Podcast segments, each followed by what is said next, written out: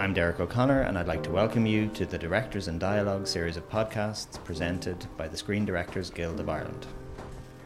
In this episode, we're talking to Ciaran Donnelly, who's carved out a remarkable career directing several of the most acclaimed television series of recent years, many of them shot here in Ireland. Amongst them are The Tudors and Vikings. For the purpose of the podcast, if you could um, tell me who you are and tell me what you do. Uh, my name is Ciaran Donnelly. I am a director, uh, a producer, and a writer occasionally. And give me an idea of some of the projects that you've worked on to date. Um, well, in terms of directing, I've been working on a. I've worked on a wide variety of projects, starting with like Cold Feet in the UK, um, uh, Spooks, BBC, ITV type stuff. Um, the Tudors for Showtime when the Tudors was a show that was made here in Ireland. In terms of locally, locally people would know me probably for the Vikings. I've done like about fifteen hours of the Vikings. Uh, most recently, uh, I was a producer and director on uh, Krypton, which is a science fiction Superman DC world series, sort of a origin story of Superman, basically uh, which is kind of cool. So that was for Sci-Fi and Warner Brothers. Next thing I'll do is probably my own show, which I've been developing for a little while, and uh, have been writing on that. So uh, hopefully, fingers crossed, that's a, an early next year into production scenario. And talk to me a little bit about your entry into the industry. What drew you to it in the first place, and how did you find your way, make your way in? Well, I suppose you have to go back to school and uh, one's influences and things like that. I grew up in the north side of Dublin in the 80s, which was a pretty bleak time. You know, we've just come out of a, a recession, but there was a really big recession in the 80s and there was another one in the 50s. And we have this cyclical history of, of recessions in this country. But there, wa- there weren't many options.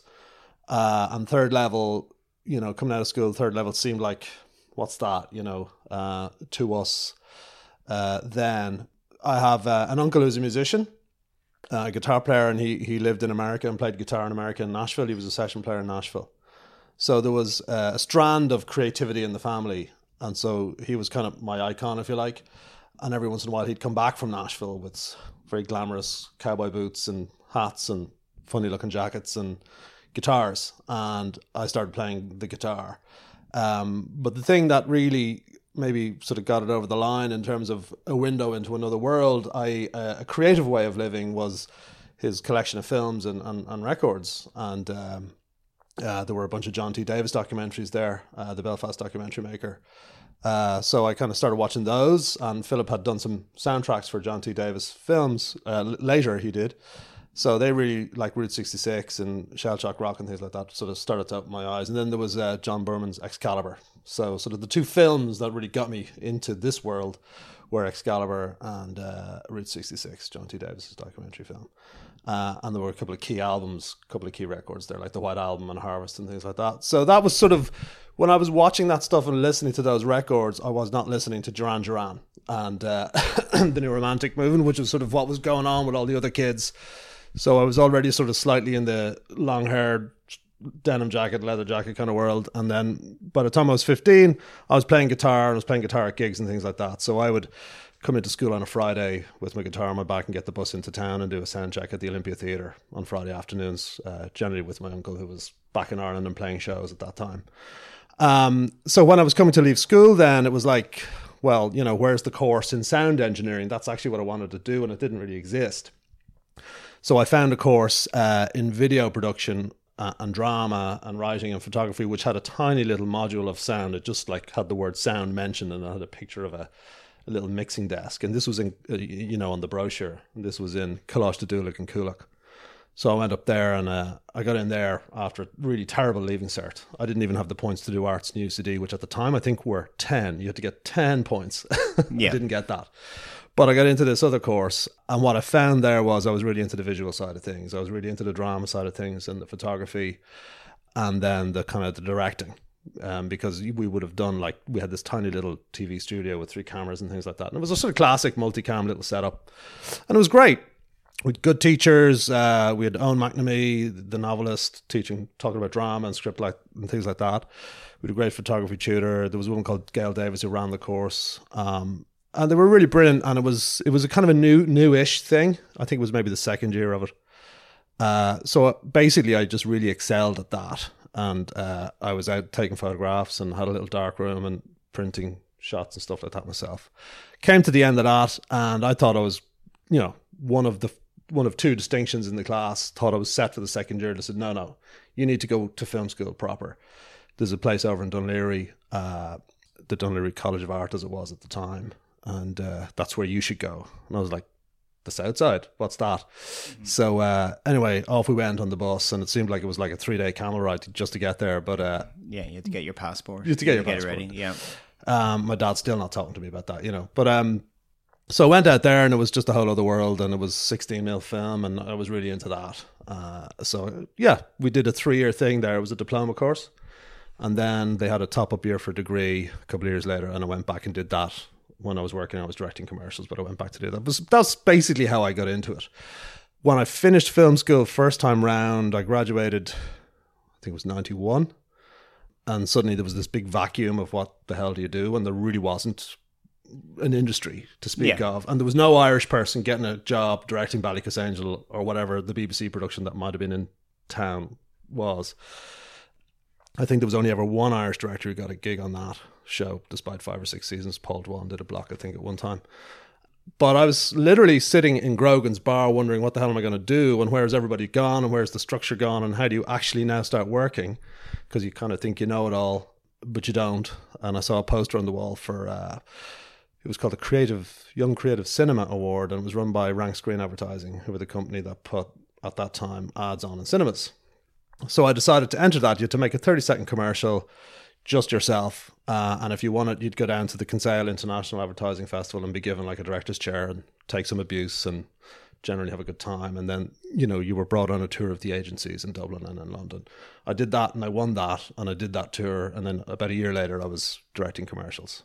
So I started directing professionally. I was 23, I think. So, right from the very beginning, it's like you're talking about you know people working on shows and then you're also working commercially so when you went into it there's some people who have a very fixed notion of what they want to do they want to maybe write and direct their own stuff yeah. or they want they have their own projects they want to pursue did you always have that head on you that you were very open to the notion of did you just want to direct full stop did you just want to make or is it just like you're willing to embrace that notion of working on shows working on other people's stuff well you know, my dad is a carpenter and my mother was a bookkeeper. There was a really strong work ethic mm. um, in in our house. Uh, and the reason I cite the ages was because the whole thing was coming out of school, you needed to have a way of making a living. You know, uh, most of our generation got on the boat or the plane. A lot of people left. And I was saying, okay, it's okay, mom and dad. I don't want to be a guitar player anymore. I want to be a director. And they're like, well, what's that? And there's even less of an industry there because they understood music and musicians because my dad's brother was a musician. So uh, when I said that, they were like, uh, well, how does that work? But okay, at least there's a course you can do and you'll have a qualification and stuff like that. So part of it was must get working. Uh, the other part of it was, you know, in order to, and of course I wanted to make my own movies and short films and things, which I did do. Uh, but you're like, how do you get that going? And really, then how do you pay the rent? So I just thought directing is great fun and I want to keep doing that, but I don't want to be waiting or struggling for two years to get to do something that's 10 minutes long. So I just saw the commercials thing as an opportunity to, uh, to I suppose, bring the bring my craft as a director along, uh, and yeah, to earn a living and things like that. And, and I did. I mean, it was it was really amazing. Um, I started working in a company called Toy Town Films, which was a new company at the time. So I was their first director in, and uh, you know, I was learning how to deal with people who were paying for things, who had their ideas as to how things should go and what it should be. But I learned, you know, properly about lenses and cameras and the gear and the equipment, and I was working with who were the I suppose the crews that were the top crews mm. in the country at the time. it's a very collaborative process. Like it's a collaborative process at the best of times for presumably commercial filmmaking and working in commercials. Yeah, it's a constantly you're working with a client, you're working to deliver. Absolutely, and, and you're trying to find your own voice. Yeah, yeah, you need to learn that no, I wasn't really cut out for commercials. It wasn't really what I wanted to do. After about a year of doing it, or two years maybe, I was like, this isn't why I went to film school. I wanted to sort of do my own thing and find my own voice and all that sort of stuff. So then the degree top up arrived in Laoghaire. It was 94. So I went back to do that and made a short film. Actually, Maurice Sweeney went back to do it. I'm just looking at his picture on the wall. So we were the two directors. Maurice was leaning towards documentary, and I was into drama. And uh, so the short film I made was a thing called Dirty Old Town, which is this like Dublin gangster film. Um, prior to the the killing of Veronica Guerin. And I say that because in our film, one of the gangsters killed a woman, and it was like, wait a minute, you don't kill the woman in the film. Well, we were like, these guys do. And then a year later, I think it was a year later or a couple of years later, that's what happened. It was pretty shocking. But um, so that was the thing. And uh, so Dirty Old Town. And then I followed that up with a thing called Pinned, which was very similar sort of Dublin drugs world, underworld, uh, people struggling, you know, with debt and with addiction and things like that, trying to get out. And they were kind of clunky and a bit messy, but they were well, made, they were well crafted. And uh, I took those then to London and uh, got myself an agent in London because I knew that the chances here were pretty small because the cake was small, if you like. You know, the amount of opportunities weren't huge. A lot of my friends were, my contemporaries were you know, going for the Arts Council grant or, or you know, and the film board was up and running at that stage, was back uh, reconstituted at that stage. So there was a bit of that going on, but not a huge amount. And I felt at this stage that I, needed to go where the opportunities were, which was London. So, and again, again, is that the I suppose that nature of just having a craft, having a job, plying yeah. a trade. You're basically you got your calling cards and you can go and you can. I had calling cards. Yeah. They were pretty good calling cards, and I wanted to direct. And I, I, you know, you're looking at TV shows and going, these are really great TV shows let's go work on them. Mm. And I had watched Cold Feet, and I was going, that's a great show. Really liked Cold Feet. It had that drama with a bit of comedy, with a bit of truth, and it was a massive show. And I went to London and I met a couple of agents, and I settled at Casarotto. Charlotte Kelly there is still my agent, and uh, you know, and she just said, okay, so the process is this: you will probably do meetings for a year, uh, and then something will break, hopefully. And she was right. That's basically what happened. So I just went back and forth for a year, maybe a year and a half, doing meetings. I'd fly over, do a 45 minute, minute meeting, and come back. And it's all about introducing yourself to the producers, introducing yourself to the broadcasters and the networks, uh, anyone of any significance, introducing yourself to writers, them watching your material. And you're trying to, it's very difficult to do it remotely the way I was doing it you know, you're trying to cultivate relationships and things like that. Um, and I just really connected with this one producer who was doing Cold Feet. And Cold Feet which was executive produced by Andy Harries. Um, and it was Granada television for ITV basically at the time. And it was a huge show. Massive show. I mean, mm. th- that show at that time was pulling 10, 12 million viewers an episode, like on the night mm. type stuff. And uh, the actors, the six cast, were like the biggest actors in the UK.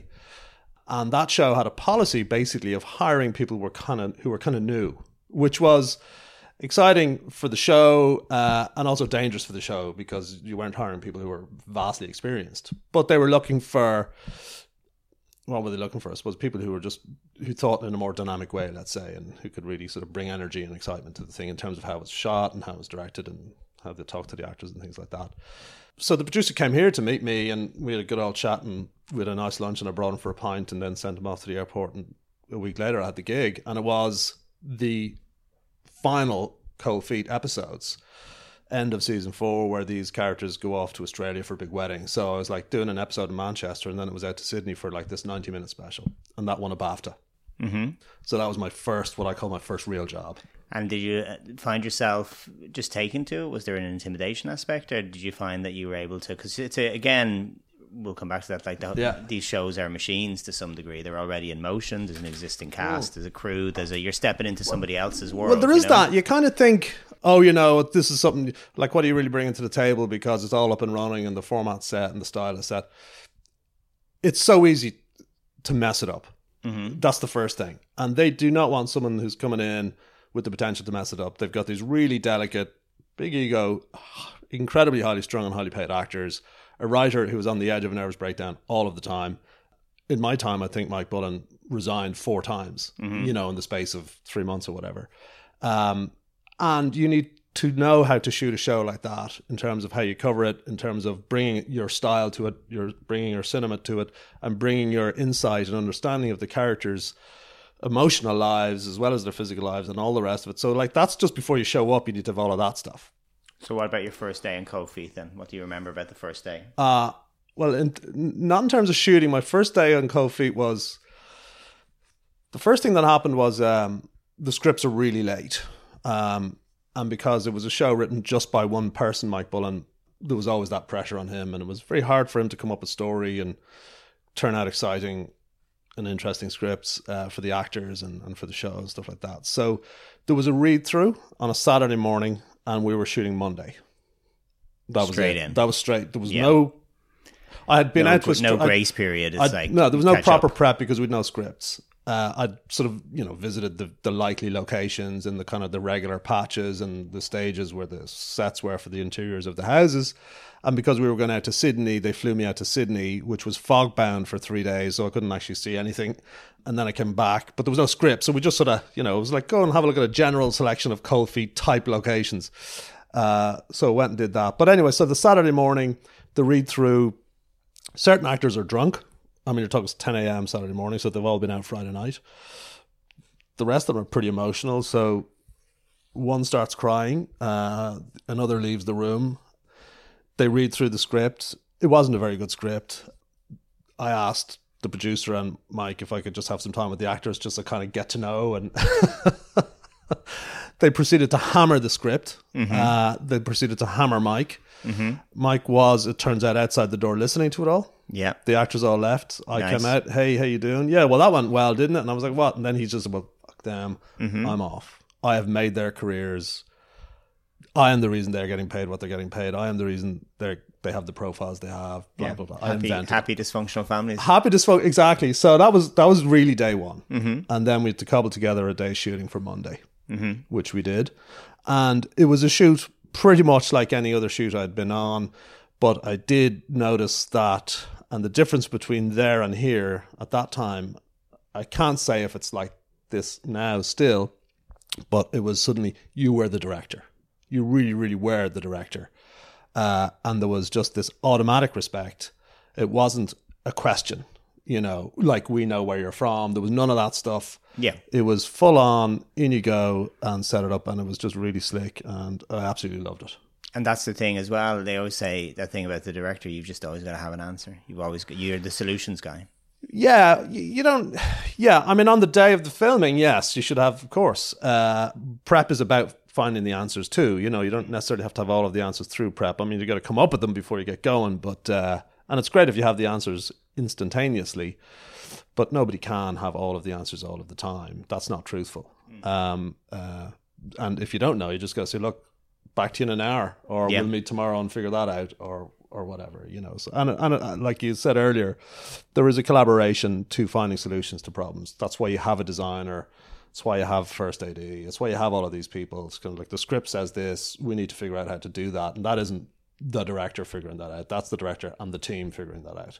You're bringing the art to it. You're bringing the tone to it. You're saying to the DP, I think it's this atmosphere, and you're talking to the actors about their position or their situation or their state. Of course. Because that was the thing is that you're talking right away about um, relationships with actors. You're, Yeah. You have people who are vulnerable creatures at the best of times, you know, and in those situations where you are, they know the car, and and this comes up again with TV where they very possibly feel like they may know those characters better than the people who are writing for them at this point. They have a lot that they bring to it. How do you, It's dangerous. yeah, how do you negotiate those relationships? Um, well, it depends. It, it, in my experience, it very much depends on the individual, and it depends. You know, well, like for example, on a show like Cold Feet, they really wanted direction. They really wanted my take on what was happening for their characters at the time. They work so hard; they don't always show up going, "Oh, just I know how to do this." They actually want the discussion uh, most of the time and that's really good. They might say, "Well, Mike has written this, but I wouldn't. My character wouldn't really do that." And yeah, sure, you've got to do a little bit of navigation there, but really, it's also about understanding what Mike's trying to get to, perhaps, which may not be obviously uh, on the page or apparent on the page.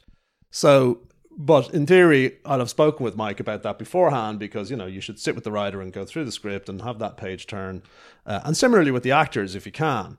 But Feet wasn't that, so I I don't remember a huge amount of. I remember some refiguring and reconfiguring of scenes on the day on, on certain shoot days and things like that. other days where there were just no scenes to shoot, um, or days, and this is a relatively common story where you've shot a scene and then the rewrite for that scene arrives and, and things like that. But uh, to go back to your question, and to, look, it's it's it's it's a tricky navigation sometimes uh, where an actor is emphatic about. I think it's this, you know, it's this way, and then you have to give that. Say, okay, that's fine, uh, we'll do that. Um, but I do think it's also this, and let's do that too, and let's see where it goes. So you have to allow a little bit of time for that process because uh, to happen, because generally you're not really getting any real rehearsal time. And then you did your cold feet, so that was your, your baptism of fire, or your relatively Yeah. benign baptism of fire. As soon as you Well, were I mean, finished, w- benign in the sense that I enjoyed it, but I also think there was an immense amount of naivety on my behalf there. which is probably a help. It was a huge help because, like, I remember the first AD and the production man was all apologizing about the state of things and the chaos and the high emotions and Mm-hmm. people walking off sets and not shooting this afternoon and tears on the bus at lunchtime and all that stuff. And I was like, that's great. I, it's fantastic. This Just happy to be here. Kind of like home. It's, Yeah, yeah. it's great. Yeah. I was happy to be there. But, you know, I was on, I had a great DP, but I was really on it. And, uh, I was really inside the story and I was really inside the characters and the shooting of it. I just shot it my way, mm-hmm. which really worked for the show. You know, I didn't shoot it the way any other director shot it. There was no, and there was the kind of show like there's obviously you have to deliver a certain amount of coverage, so there's editing choices and all that sort of stuff. But in terms of moving the camera and lenses and all that kind of stuff and light, I just did what I thought was right. And did you feel so? Was that it? You were up and running then at that point when you prove that you can handle essentially that, or you can work within that machine. Hmm. That kind of gives you context to proceed. Yeah, I suppose. Yeah, yeah. Context to proceed. Yeah, like you're a guy. You've done. You're. A Oh, you sure. know, yeah, yeah, yeah, yeah. Um, that's right. Yeah, It's kind of- I'd landed in a way, in a sense. Yeah, Yeah, yeah. exactly. It was a prime time show. It was a large scale show. Uh, it turned out they did a whole other season after Yeah. that because it was just too much of a moneymaker for the producers to not do it. And did you come back? I did. I came back uh, and did the first two episodes of the fifth season, which I think I shouldn't have done. Frankly, uh, it, it it felt there was a bit of a debate as to whether it should happen or not, and then there was enough kind of traction between the cast and uh, and I guess the producers to kind of yeah, let's do it, and Mike signed up to do it, and it felt like it was just the really maybe it was just about the money and Yeah. was the same heart or same level of heart in it. Um, but I think actually by the last two episodes of that season, it came around really well because James Nesbitt's storyline, Helen Baxendale, Helen Baxendale's storyline was really great. Um, and they lost the kid and all this kind of stuff. He loses her, and it was actually it, it became good, but it didn't start brilliantly. You know, Yeah. I think it just it felt like it was starting the whole thing again. But people took a while to find it in that one, and I was directing those episodes. And I remember thinking, coming away from that, going, you know, the first time round was so brilliant, mm. and it was so much fun, and it did really, really well, and, and they were really great episodes, especially the Australian one, that I should have left well enough alone in a way. But I also sort of said, well, it's comfortable. I'm comfortable in that world. I like Manchester, and mm. you know, But is that the nature of episodic TV as well? Is that you can do a really amazing episode Mm. and then you can return, you can come, and it's not like every time you're trying to top it. Ultimately, you're kind of contributing a certain amount of episodes to a greater whole. There's Mm-hmm. an ebb and flow to it. Mhm. No, there can be, and it, it's very much about the scripts that you have. You Hmm. know, you've got to have great scripts. Um, or and and on other shows where I've done a lot of the show, a lot of episodes in the show, you might like Tudors, for example, or Vikings, and I'm you know getting script number eight out of whatever, thinking, yeah. And then I realized, like, you just have to really dig deep here and, and, and, and pull the episode out of this script, which the episode doesn't seem the great things that you think should be in there aren't in there, uh, and you can go and speak to the writer about it, and maybe you'll get a bit more about what they're actually really thinking, and then you go, I just have to go and make something great out of this. Mm-hmm. And you're working on shows like that, and this is the thing with to the more recent stuff you've been doing. You're working with stuff that's on an epic scale, that's on a cinematic scale in mm. terms of the size of the production. You're working with extras, you're working with period pieces, you're working mm. with action, you're working with all these, you know, huge elements. At the same time, you're working on that TV schedule, which is is compressed, you know.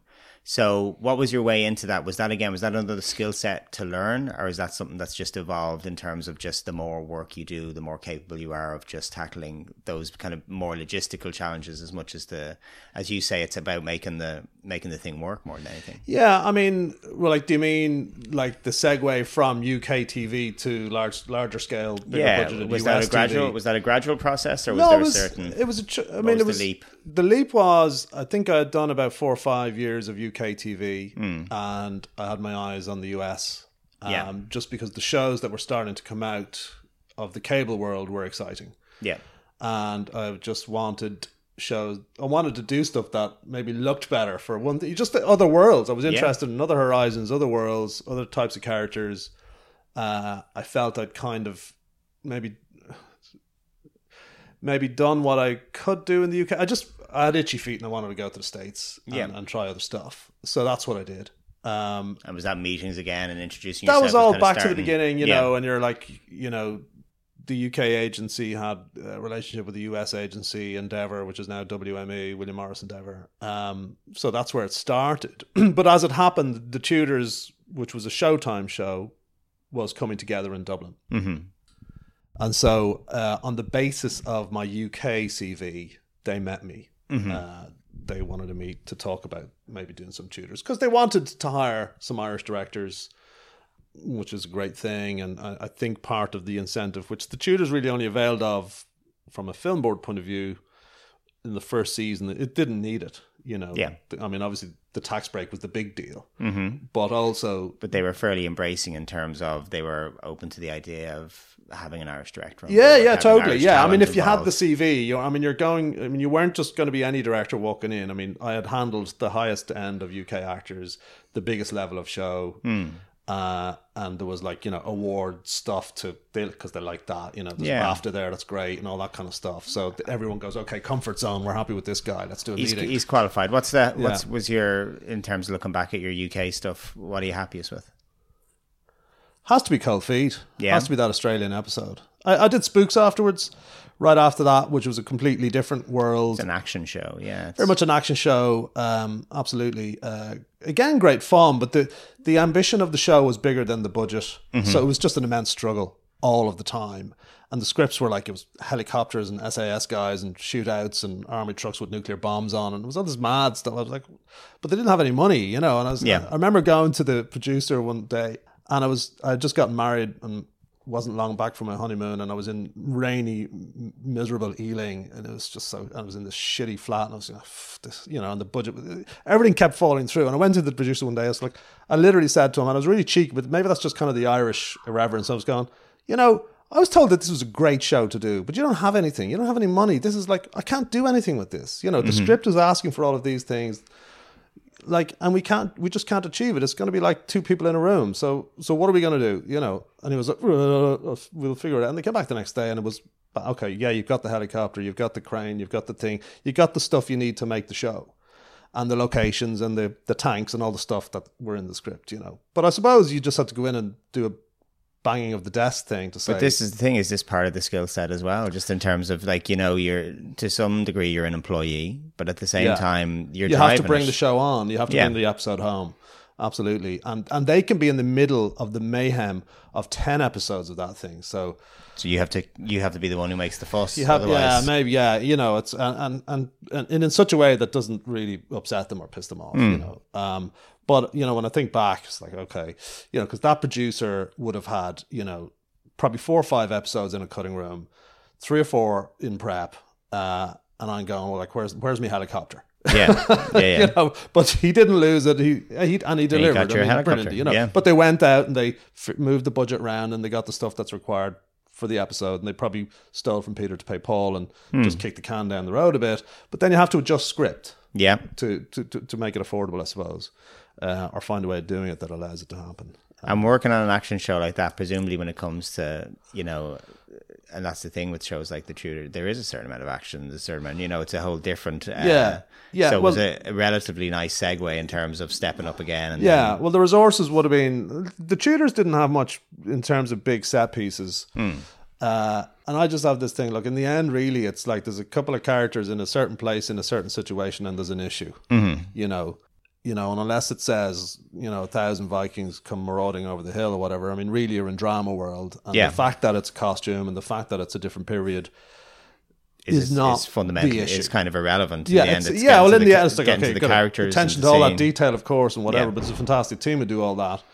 Um, and you kind of go, yeah, here's what I think, and they'll go, yeah, great, or well, what about you know? So that's just a process. That's fine. In the end, you know, what's this about? What's Mm-hmm. the scene? Where are the turning points for the characters? What are the emotional levels here, and and how am I going to shoot that? You know, And then so you're, you know, you're 20 years. Would this be 20 years into your career at this point? I suppose it's if you Something start, like yeah. that, yeah. How did it feel then to be coming back, to be back here, and then for the this kind of shows that were not being made when you were coming up? Hmm. You know, you're kind of front and center when they are being. Was it nice to come back then and be able to do that? Shows like you mean like Vikings Tudors and and- Tudors. yeah. yeah. Well, it was great. I mean, uh, we started talking about the Tudors there, and I got a shout to go out and meet with Morgan O'Sullivan um, to discuss it. And so I was describing my career to him to that point, and he was like, "How come we've never met?" And I said, "Well." You know, actually, I've been sending you show reels for about five years. So yes. Well, Morgan O'Sullivan, for people who may not know him, is a very significant figure, really, in the, Yeah. the evolution of the Irish film industry. Very much so. Yeah, no, Yeah. great. I mean, he, he, I mean, he's done so much for the industry. I mean, you know, the reason four eight one is here is probably largely down to Morgan. You, you, know, so I mean, that just has brought an industry to the country, really. Hmm. Like, and it, it is very much it's a service industry, but uh, the scale of it is immense uh, for the size of the country and all that kind of stuff. Um, but I think what's also really encouraging is just there is a lot more of the indigenous thing coming along. There's a lot more writers and directors coming out there, and I, I think Screen Ireland, as it is now, is really, really you know paying off. Uh, it's been a long, hard slog. I think I think in terms of investing and time and creativity and all the rest. But yeah, I think we're starting to really see now an output of uh, of you know independent feature films and things like that. So you meet Morgan, you finally met, you're on his radar. Yeah, yeah, no. So yeah, I got the job on that. Yeah. um, directed a couple of episodes, the last two of the first season, and uh, they went pretty well. And they just kept asking me back. And you know, having done the kind of the four or five years of commuting back and forth to the UK, I was like, well, this is nice. You know, Yeah. Uh, It's also a show with a global reach as well. It's, it's it was. It turned into a big really show. big show Yeah. in terms of audience and, and the amount of countries it was uh, transmitted in and bought by and all that kind of stuff. Uh, Michael Hirst is a fantastic writer, um, great person to hang out with and spend time with on a creative level and on a personal level. And it was a lovely team, you know, and I just really enjoyed doing it. And um, uh, Orla and I had a, you know, we were having kids. I mean, it was, you know, back and forth to Manchester all the time. I mean, when my daughter, our first daughter, was like, you know, she was like three months. She was on, we she was traveling with us. We're in hotels trying to keep bottles of milk cold in the fridge. But that's a that's another conundrum that faces particularly people you know who are driving things, filmmakers. Um, is do you bring the show on the road, like in terms of getting the work life balance, or do you? Some of them leave the family and kind of go deep cover for a few months. So you've Yeah. always tried to bring everyone with you. Yeah, it's it's been both to be honest with you. I mean, when they're young and before they're in school, it's much easier. You can just pack them up and off you go, and there's an adventure factor to it. And generally speaking, working in Europe, that's relatively easy. Um, some of the further away stuff, I did a show in Puerto Rico for Universal TV for NBC. Um, so I was down there for five months, and then there was post in New York for another couple of months and stuff like that. But we just packed them all up, took them out of school, and Mm-hmm. as it happens, my wife was a primary school teacher, so there was a bit of oh, we can do the homeschooling thing. Yeah. um, and the school goes great, fantastic adventure, but adventure, uh, and come back with a project about Puerto Rico or whatever. Yeah, know. the. Department of Education doesn't think the same way, so there's a limit to which You can push- get away we, with. We've bent the rules as far as they can be bent, but um, you listen, they're still talking about that. You Yeah. know, they'll always have that memory, and uh, it was a fantastic experience for all of us. You may have cursed them to a creative life. You've turned them on to it early, like you were yourself. That's the thing. You Well, had your uncle, thing, and yeah, someone opens you've the shown door. this world. Yeah, yeah, yeah, yeah. Well, we'll see. You know. So you did the so the Tudors again. You were here. You were able to do that. So Yeah. did that was there? Did that go straight into Vikings? Was that something that No, was on the radar, uh, or no, what happened the- in the meantime? after the well after the first season of the Tudors i thought okay the states is you know now i've got a show Yeah. that's relevant out there because they didn't really know cold feet and spooks hadn't really made an impression out there Mm-hmm. um you know they, there was some small network that showed spooks as it was called mi5 and then there was somebody tried to remake cold feet and it didn't work and all that Yeah. kind of stuff But with Tudors, but, it's, Tudors was a real Showtime. thing. It was Showtime. It was a proper cable Yeah. show, and uh, so I, yeah, I got some traction. So I was like, okay, this is it. I'm going to go over there now and do some work in the states, and I did. And uh, so I was now working truly in the American episodic system, Mm-hmm. and I didn't love it. Um, And why? What was it about it? That is it Well, it just was- a? It's a machine. It is that's a a, real machine. machine. That's yeah. a real machine. That is a dunk it out of line machine. Mm-hmm. That is, I thought, you know, like working here in Ireland with that team, like with the Vic, with the Tudors team and with Michael Hirst, or on Cold Feet or those sort of UK shows, you are, you know, you're bringing your voice as a director, uh, and it isn't just toe the line. But this was a show where and that voice is respected. yeah, absolutely, yeah. Uh, whereas once you're in the American episodic, literally, and they do it one episode at a time, so it's a very different beast. It's like seven or eight days prep, eight or nine days shoot, bam, Gone. four days to do your cut. Good luck. Yeah. You know, uh, off you go. And they really want you, you know, you, yeah, bring your thing. Of course, bring your thing. But like, if you rehearsed with the actors for more than eight and a half minutes, the EP's down going like, why is this taking so long? Yeah. And you're like, huh? So it's just And get on you with it. and you have to toe that line. You just have yeah. to get on with it. Um, so it was really enlightening, Mm-hmm. uh, but also just, I was just thought like, do I really want to bring my wife and kids out here for this? Mm-hmm. And the way they work in the US, particularly, is the turnaround hours. So you could show up to start shooting, you know, seven a.m. on a Monday morning, finish at eight p.m. that night because actors have a certain amount of turnaround, or a Mm-hmm. Yeah. DP might have a turnaround. You're not starting the next day till maybe ten a.m. finishing at ten p.m. Yeah. And then by the time you get to Friday, you're finishing at four in the morning. So it just gets later and later every night. Yeah. You're just sort of literally while you're shooting, you're just functioning just to, for the shoot, uh, which is the job. That's the nature of the job Mm-hmm. out there uh, in the episodic world. And I just thought, I'll never see the kids if I, and my wife if I, if, if I bring them out here for this because in order to make a living here, I'm going to have to do ten of these a year. Yeah. You know. Yeah, Uh, yeah. And I just thought, I don't know. It's very much a, it's a conveyor belt. You're on it. Yeah, Yeah. and and then it would depend on the shows. Now, maybe you know if you're doing if it was like you were doing a very cool new HBO type show or Mm-hmm. AMC show or a Sundance show, that would be worth it Yeah. because there'd be enough kudos out of the show. But if you're in that more broadcast world, uh, by which I mean the alphabets like ABC and NBC and Yeah. things like that, it's uh, puts you in that world. Yeah. Um, the rewards are much more substantial financially, but uh, in that world. But um, I just thought, nah, I don't know. And also, I'm really, I, I felt like I was in the commercials world again. I was like, you know, Sure. so you're here to shoot this, this, Yeah. this, this, and let's go. Well, on a practical level, how talk about like an episode of The Tudors? How long do you have to shoot? How long do you have to deliver? Yeah, well, it's like the big difference, you know, when you'd be meeting producers in the States, they go, hey, you guys, what hours do you do? And you say, well, we do like in the States, you might do nine days an episode. And let's say the Tudors or Vikings is officially 10 or 11 days an episode. Mm-hmm. But we don't do the turnaround thing. We finish Yeah. at like six or seven o'clock or whatever it is every day. So when you add up all the hours, it's probably the same, except we don't do the overtime that they're doing. They're paying all this overtime. We don't pay that. We don't really do. It's like really rare Yeah. to do overtime. So in terms of uh, uh, hours per shoot per episode, it's Yeah. probably the same.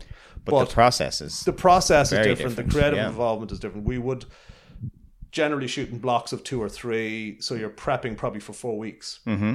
and uh, and then you'll probably shoot ultimately for four weeks. And that allows for sustained thought in terms of your creative process. Yeah, very well. much so. Yeah. Yeah. and then you're building a relationship with the actors, and you can kind of they're down in the set, or you can meet them for lunch, or see them after they've wrapped and talk about a thing, or try and book in some rehearsal time with them. Yeah. but generally there's going to be a sit down with the actors. Which no matter if you're episode six and seven of the fourth season, you're still going to be able to do that, which Yeah, which impacts what's on the screen then. It does ultimately, yeah, and you can spend time with the DP, you know, uh, uh, and the writer and things like that. So uh, it's it, yeah, I found I found that just much more creatively interesting and rewarding in the end, and I could deliver really great episodes that way. And so you're in the States, you decide this isn't going to work for me. So, and that's that the thing. So, in terms of you, does it come down to like it's a lifestyle in terms of you want to have, you have life, you have a Yeah, family, but also creatively in terms of the kind of shows you want to work Yeah. on and the things you want to make? Yeah. That's a factor as well. I'm Very presuming. much so, yeah. I just didn't want to do it that way. Mm-hmm. So yeah, so I really just did that one thing out there. Uh, I came back, so there was more Tudors to do, and then you know generally I would sort of have six months of the year on the Tudors, and then maybe there was a BBC show shooting in town, and I'd get called for that too. So I would have like a full year of a BBC show and, and a Showtime show. And what was the BBC stuff? There was a thing called George Gently, which came to Dublin Yeah. for a while, so we did a bunch of those. Um, It's again like a period detective show. it was, yeah, yeah, I was doing a lot of period work. Yeah, Yeah. yeah. But there was also I'm at home, Mm. you know, which is a big thing. Um, and, and strangely, people sort of pin me as always away, and, and yes, I have been away, but I've never actually moved away. Yeah. Uh, I've always commuted. But is that the thing though? Is that you stand as a testament that you can actually you can have a career as because there's certain I think in terms of perceptions of how you can work in the industry here. Mm. Can you how can you stay? Can you stay and have a successful career? So you've always remained based here, and your Yeah. context has always been Irish. Yeah, absolutely. Yeah, very much Yeah. so. Yeah. Um, no, I mean, I've worked in a lot of really fantastic places, but I've never felt like, yeah, I actually wouldn't mind living in New York. I mean, I love New York. I was really happy to work there, but I don't think I really want to live there. Um, Los Angeles, beautiful, but no thanks. Uh, mad. Uh, Yeah. in, in many ways. Um, uh, and you know, in Europe, I've done a lot in Budapest and obviously London. Um, and Romania and things like that, but yeah, home's home. Dublin's Dublin. I think is the best city in the world. And so you're back then, and at what point does Vikings enter the equation? Well, there was a show called After the Tudors. There was, uh, in terms of you know the Morgan O'Sullivan world and what was happening here. The next thing up was Camelot. Mm-hmm. Um, so I kicked that off. I started that, um, and there was really just one season of that, uh, and that was a very tough show uh, for lots of reasons, and it didn't come back. Yeah, So there was Camelot, and I think a lot of us were really just very disappointed in the whole experience of that. Um, and is that just the nature of it? Is that sometimes when you're working on shows, you're working on something like Cold Feet, you're Mm. stepping into an established thing. With the shooters, you're helping to build something, Yeah. and then sometimes there's shows where it just doesn't take. It's a kind of a you know, it's a kind of an it's a it's Yeah. a, It's a thing that never goes- art, you know. yeah, it's like setting up a show, starting a show. Setting up a show is probably the hardest thing in the world because nobody knows what it is until it's done. And you're building the world. You're actively contributing to building the world. Oh, very much so. The world, the tone of it, uh, the design of it, and all the rest of it. Uh, and and you know, there's a writer writing the story of it.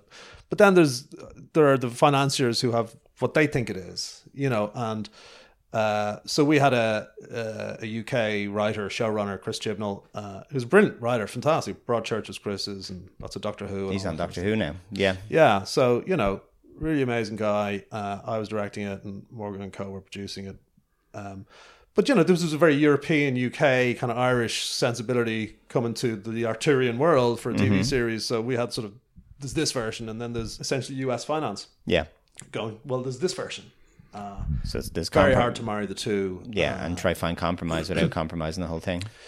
Yeah, exactly. Yeah. So um, there was just, I think it was just so complex, and uh, but like interestingly, they screened the first two episodes at I think it was MIP TV or MIPCom. It was either April or October. I can't quite remember. And it instantly sold in like nearly hundred territories. I mean, on the night, bam, out.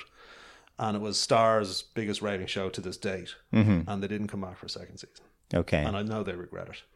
And how much at that point, like how much are shows that, like again, to give people an idea these days, what are the budgets for those kind of shows per episode? Um, well, pilot episodes or first episodes obviously take the lion's share of the budget Yeah. because you're building it from scratch or whatever. But on an average basis, I, I think Tudors is in or around in dollars three somewhere between three and four million an episode. Yeah. Vikings would be similar. Okay. Um, I think Camelot was similar. I did a show, Crossbones, the one in Puerto Rico. That was six an episode, six million an ep. Mm. Uh, Krypton up in Belfast was I don't know, probably in around the three mark. Yeah. Yeah. So the budget are the budgets getting higher for the shows? Are the budgets reflect the production values that are required to deliver? Because you're talking about effects, you're talking about Yeah. you know periods, you're talking and the scope, the ambition. I feel like it's again Game of Thrones, or they're talking about the last season of Game Mm. of Thrones. Now every episode has a feature budget essentially, you know. But it's at this point, it's the biggest show in the world. Mm. Yeah. But does that again? Does it raise the bar in terms of what you're expected to deliver, in terms of what television is expected sure, to look yeah, like these yeah, yeah, days? absolutely. But also in terms of what budgets are available to you. It depends on the network and how much they're willing in the studio, you know, the financiers, how much they're willing to put into a show, what what the show requires. You know, you're right, the first episode of Game of Thrones or even Krypton is like you cost that, it's you know, that's not a three million dollar show. That's an eight to ten million dollar show. Uh, and I think that w- what HBO and Game of Thrones don't do is say each episode must cost this. Yeah, it's part Mo- of the bigger budget. Yeah, most shows just have a pattern, a production pattern, a shooting pattern, and a budget pattern per episode that they like to hit. Uh, Thrones doesn't do that.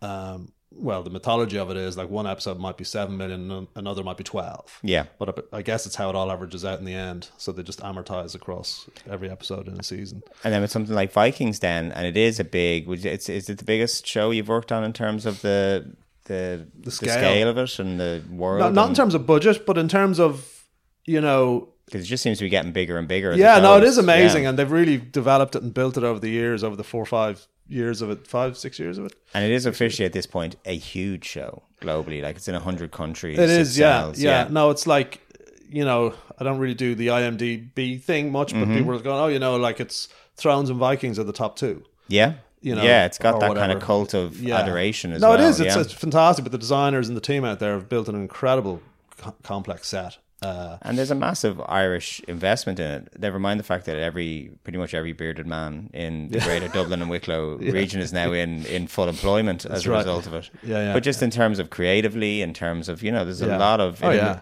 and that's, I think, the thing at this point where, and where Morgan's helped is the sheer amount of Irish talent on so many levels are being employed and yeah, engaged yeah, yeah, yeah. practically and creatively. Yeah, by this. exactly, And, there, yeah. and even in terms of Vikings, I saw a lot more Irish actors in the mix right off. You know, Yeah, just in key, insignificant roles. Yeah, you know, I think the Tudors broke a lot of ground in that regard. Um, you know, now Morgan has been out there producing over the years, but Mm. in terms of a long running TV series, that hadn't really happened on a significant level. And so, you know, a, a, a network, a US network, can buy into it once they've got that name up front, and that happened to be Jonathan Rhys Myers, who for for for the Tudors, who Bob Greenblatt, who was running things at Showtime, was a fan of because he had done an Elvis biopic that Mm. Yeah. won them an Emmy or something like that prior to that. So it was like Johnny. Th- that's just sort of the stars aligning right there. yeah, they Showtime be like Johnny. They want to be in the Jonathan Rhys Myers business. exactly, and then you could build a a lot of Irish cast around that. Mm. Um, so yeah, pretty much. Uh, And Vikings isn't, and again, I know Gabriel Byrne was in it, but it was Yeah. never a star vehicle.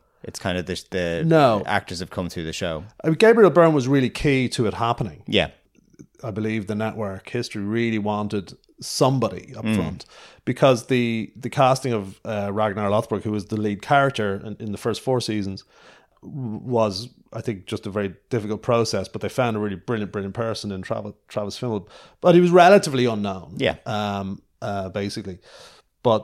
You know, Gabriel was the thing. Gabriel was really the person I think who got it over the line. Yeah. and they said, "Okay, we can put him up front at least, and uh, we can talk about Gabriel Byrne." And you know, there's kudos there, and he's a fantastic actor. It was the first time I worked with him; he was really amazing. and it puts it on the map as well because, and this is again this period of maximum television where you have the History Channel who are looking to establish themselves in a new context. So. I presume that provides again opportunities in terms of okay, well here's you know there's more telly being made, but also they want to make a splash. They want to do something that's Yeah, yeah. big. So you're you're being encouraged to to deliver something that's it. And that's the thing about the show. It's a very dynamic, action packed show. Yeah, it is, and those big kind of action sequences are great fun. And like, there are no shows really, other than maybe Thrones, where you really get to do that, or, or shows which is like Daredevil, or it's like specifically about action, you know. Yeah. But Vikings does give it the time and the resources, you know. So when you write something, and look, it's still it's a problem. Like we don't really have the money for this, but we'll find a way to make it happen, and that's genuinely what happens. And uh, so there's a lot of inventiveness, a lot of craft that's been involved and developed. Like there's an entire stunt team Yeah. that has grown in this country out of the Vikings. Yeah. um, we didn't have that before. Uh, so that's a sort of a big step up, which is great. And Um, logistically, then how to work to work on that stuff. I'm presuming Yeah. there's a huge amount of prep, and just in Yeah. terms because it's shot in bits. it's all it's, all detail. Yeah. it's absolutely all detail. And if a director doesn't really nail it down, frame by frame, storyboard wise, Hmm. you're you're going to be lost because you, you you'll always spot a fight sequence or an action sequence that's just kind of covered. Yeah. you know, it's just like let's put the camera here and follow the action, but actually you need to be in there. Uh, so storyboarding and working with your choreographers and your stunt team, you really need to work it all out, map it all out in video, and then go in there and pick out your shots. And you're going like, hey, that's a plastic knife. Then it becomes a VFX knife before it goes into your man's head or whatever it is, you know. Mm-hmm. Yeah. And, and and also, you know, you should be inventive because the thing I was really into with Vikings was like, okay, they've done battle X, Y, and Z. Uh, now, how do we turn that on its head and make the audience go, "Oh, we haven't seen that before," Mm-hmm. you know? Um, uh, where you're building Jeopardy on Jeopardy on Jeopardy because there was a sort of a classic shield wall thing where they all sort of you know the two opposing sides met in the middle and just clashed and sort of slugged it out. But that just became quite dull quite quickly. So it was finding other strategies and putting story into the fights. Really, putting story into the action that made it matter. Yeah. You know. And is that a challenge again? Because when you come then, new episode, new battle sequence, how do I do it differently this time? How do I not just do the same thing? You have Yeah. to bring Yeah. your bring your A game each time. Think Spielberg.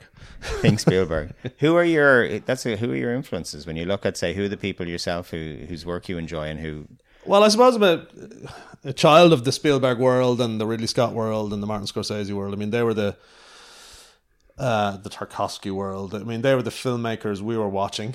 Uh, and these days Martin Scorsese and Ridley Scott are doing a lot of telly. yeah, exactly. Yeah. Yeah. but I think that transition is it's harder and harder to make movies, and movies, as we know, is a world that's sort of changed. Uh, in the sense that it's the bigger blockbusters all the time, and the stakes are higher, and the risks are higher, and, and, and all that kind of stuff. Uh, and it's a lot more about franchise and stuff like that. But also, you know, what Ridley Scott has done is build a business. He's built a massive business in terms of television and film, and Yeah. uh, with Scott Free and things like that. So they're a huge entity, you know. And have you um and again so you've very steadily accumulated a massive CV through TV. Hmm. Have you? Uh, is there always been that thing of you'd love to tackle a feature? Just because again, on Yeah. two levels. One is you're tackling something of feature length, just Yeah. different to that one Yeah, hour yeah. serialized storytelling. Yeah. But also just you as a director, have you found stories you want to tell, or did Yeah. you choose to just? Is it something that's there that you'll get to, or is it something that opportunities have arisen and just hasn't happened yet, or what ways? Some it opportunities. Of, I mean, there were scripts that would come in, and they may not be very good. Uh, I passed on a couple of things that I kind of wish I hadn't.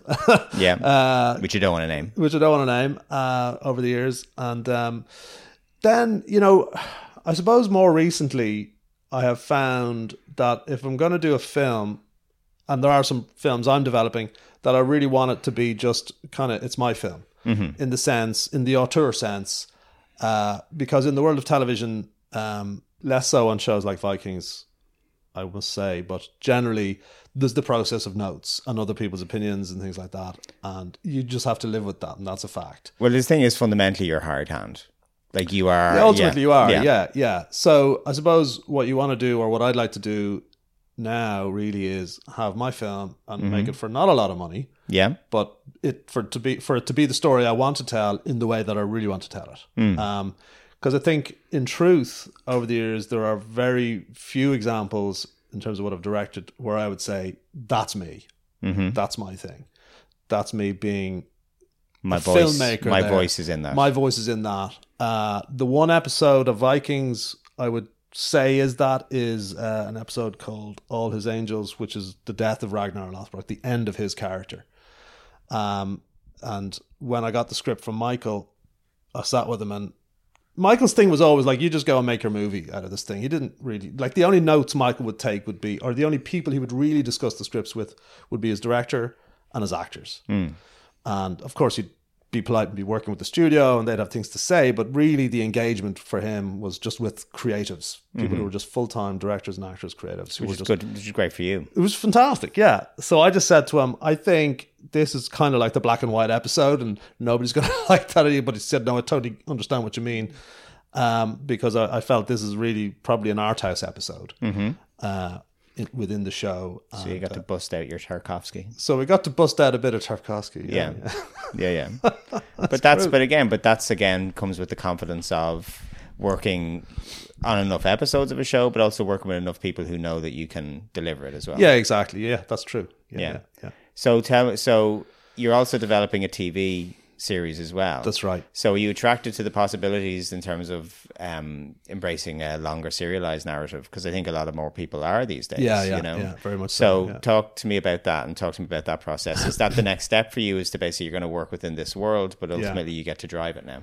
Yeah, exactly. Um, so the series that we're working on, uh, which I'm pretty sure is going to go into production next year, uh, is called Townsend. It's an idea that I've had for quite some years, uh, and originates out of what was known as the Concerned Parents Against Drugs movement in, in Dublin in the sort of late 80s and into the 90s, uh, which was a massive, you know, when you read back actually, how big it was, it was extraordinary.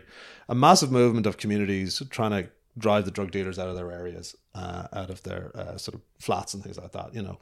And uh, the state became involved. It sort of then was perceived as a threat to the state because there was paramilitary involvement or Republican involvement. And uh, essentially, the idea struck me that really it's self policing. And uh, it was sort of almost like a coup, an ideological coup in a way, uh, in the sense that the state weren't policing sufficiently, so the people took it upon themselves to do that. And I just thought, in there is an interesting idea.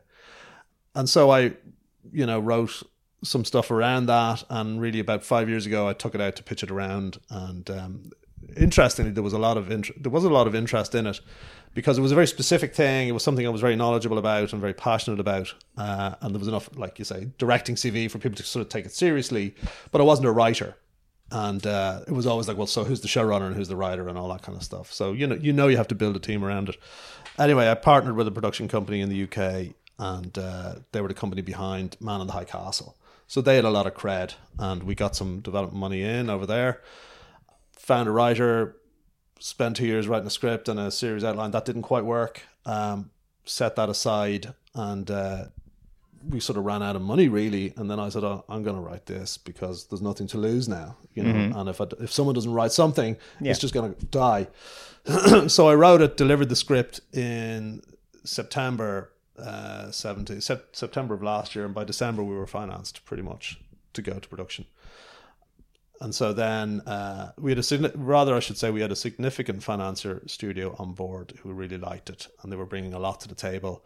And then RTE came in with an acquisition, uh, and obviously we have 481 here and things like that. So we're about 90% the way to it being financed. Um, And is that the thing until you do you believe it until the day you're on set and you just have to always, Yeah.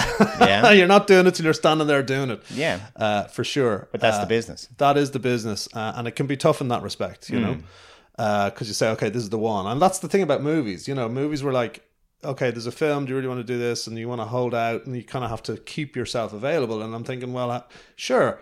How long does the war chest last for that? Yeah. you know, can I do six months and, and I hope the thing comes together? Because I am I'm on board for two features, Mm-hmm. and I'm you're just always doing that biding your time thing. Well, what's going to go when, and, and how do So you? you know? have to I'll- keep the options open. you have to try and keep the options open, and at the same time, you can't have all your eggs in one basket either. You know, And you got to make a living. you got to make a living and put three young girls through schools and keep Yeah. roofs over their heads and, and clothes on their backs and all that kind of stuff. So, in Dublin, which is not a cheap activity it these sure days. is not. No, Yeah, yeah. it certainly So, isn't. I don't know where it is, but uh, uh, I'd rather be doing it here, mind you. Yeah. Um, but uh, yeah, so Townsend, I think will will go. Will hopefully will be in prep in February 19, February of next year, which isn't that far away.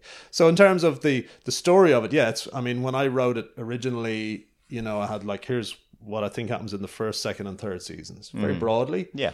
Um, and then the pilot script that I wrote really just all the seeds for the seasons are are in that pilot script. yeah. And uh, But that's the fun of again building that serialized narrative for television. That you're Yeah. able to think of it, and, and also it's funny when you talk about Cold Feet as a show that Mm. went on too long. These days, they seem to be more embracing of the notion of a show lasting as long as it's meant to last, as Mm. opposed to let's get another season out of it.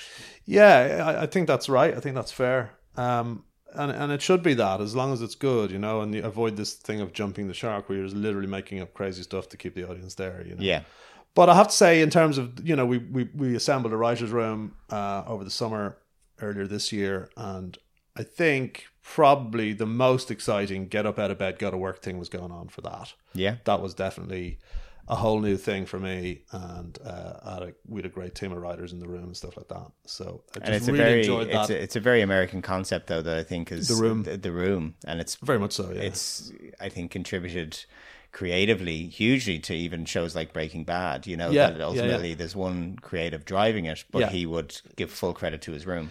yeah, and you know you can't write storyline ten hours, Mm. five seasons of ten hours. Yeah, it's insane and and you know and, and in broadcast is 22 Mm-hmm. episodes uh in the states so yeah of course you need a room yeah, absolutely you need a room uh, and there's a cost attached to that but really it's an investment in the success of the show obviously uh, which is a creative investment but then ultimately gives a financial return to these things you know because one brain can't carry all of that yeah. uh, ultimately but uh, yeah And talk to me in terms of the key relationships, you know, because you're talking about again the difference that having you know the right representation to get you into those rooms in the 1st place. In terms of what are the key as a director now? What are your key relationships in this business? Well, the agents are really important, you know. Uh, and then relationships with producers and relationships with writers. I think it's relationships with everybody. But is that just a huge part of it? Is you Yeah. saying about the going over and doing the initial Yeah. hustle that got you to cold feet, Yeah. going over and doing the hustle? That's just you have to be good at that. yeah, and you need to keep doing it. Yeah. uh, I have found you you need to keep doing it. You need to stay on their on their radar. There's, Um, so presumably there's a certain amount of you know I was going to say ego, you know, sublimation of ego because you have to always you're always pitching yourself. Yeah, you are, and you know, like the interesting thing for us here, because you know, Ireland's a small country. There's still that thing of we all kind of know each other, and there's a generation, obviously, that I all my contemporaries we all know each other, um, and there's this whole new generation that's coming up, which, which is really fantastic, and we kind of but don't know them, you know, we're sort of know them or we meet them through guild events or whatever, and go and watch their films and their docs, but um, uh, yeah, because in the states, in particular, the turnover of staff at networks and at studios is is is quite quick. Yeah, Uh, so it behoves you well to go out every year and make sure you're in front of meet the new guy. the people you need to be in front of. You know, Yeah. um, that's a big factor. You know, Mm-hmm. uh, and you know you need to find your advocates within studios uh, Yeah. and, and, networks, people who respond to your work and like your work and have met you a couple of times, and you're really in their face. Then they, Mm-hmm. they really have you. They they know you, so you're on their list, and it's about getting onto all of those lists. And and maybe you might get to a point. I'm just looking up at a picture of Devil Watch there. You've won an Emmy, and it's like that just makes it obviously so much easier. But I also believe that winning BAFTAs and Emmys, while fantastic, you know, time moves on and and you know, time goes by very very quickly, and it, it doesn't always matter. It's certainly a good thing, but it's like Yeah. you know, But what have you done recently? well, yeah, Yeah. You know, what's the show you're on at the moment, or what's the movie that? Why should we be watching your movie? You know, Mm-hmm. um, that's uh, so staying current. I think is uh, is a big challenge. You know.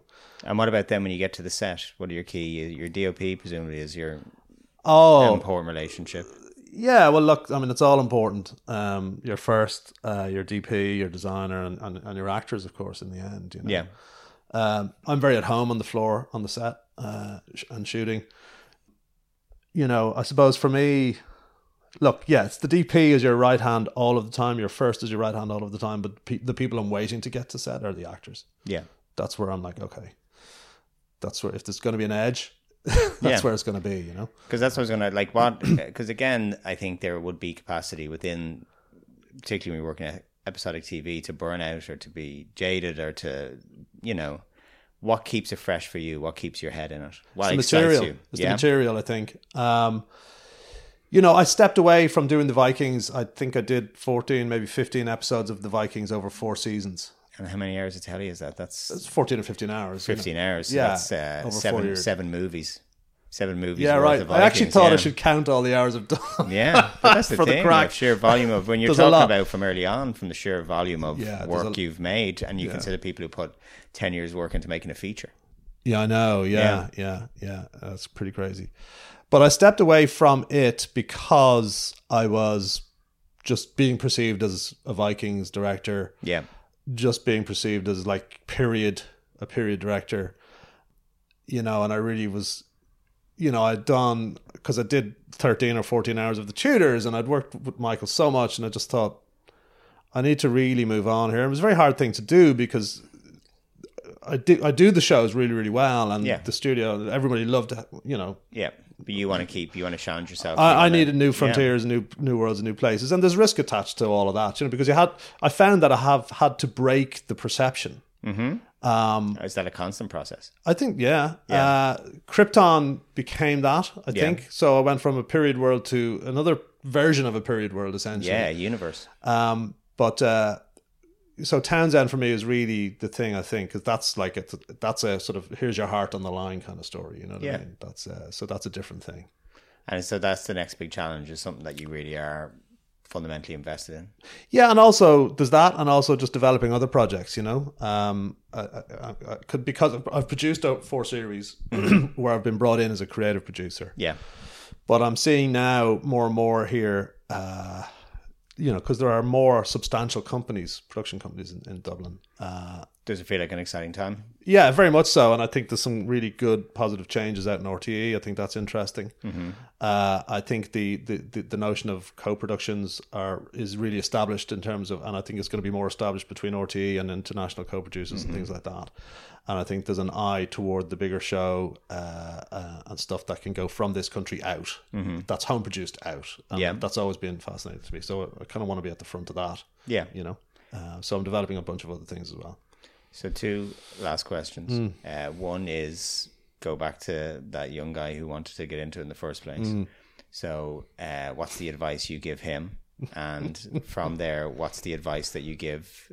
You know, because you're kind of in a way you came up through you shot on film. You know, it's relatively old school. You people have meetings on Skype these days. Do you know what I mean? Like the Mm-hmm. whole process is a lot more fluid has evolved. But I'm presuming that the fundamental skill sets are the same. So one, what's the advice? What would you tell yourself? You know, looking back. And two, what advice would you give for people who are going into it now? I think uh, it's increasingly important to this phrase find your voice. It's like well what is your voice? And i think to do that you just have to make the stuff you want to make. The difficulty for the younger me was making something was so much harder physically because it required a film camera uh, which were expensive things to get. But nowadays you can do it on your phone and you should just go do it on your phone and cut it on your laptop at home and get something out, get it going.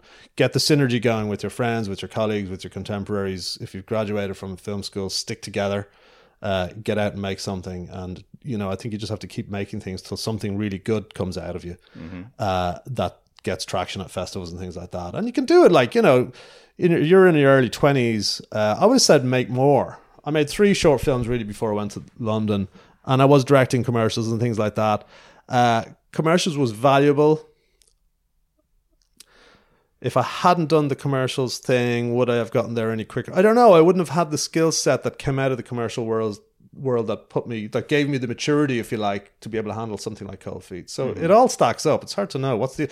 I can't advise advise myself back then, but I think for now, I would say just just make stuff. I did a uh, a discussion not dissimilar to this for the National Film School last week with Donald Taylor Black and a bunch of students, sort of second and third and fourth years or whatever the question's the same. Uh, you know, so how do we get going? We're like, well, it's in your pocket.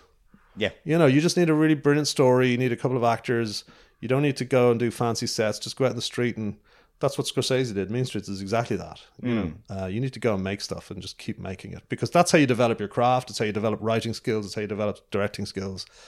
And that's how you become so familiar with the process of it that the creativity will emerge. I think, you know, for a writer, you're staring at a white page until you start writing, it's not going to get any better. You just need to write down any old shite, and something good will start to come. Most definitely. This morning I had such and such for breakfast. etc. By the time you get to the end of that page, you'll be on a story. It'll be happening.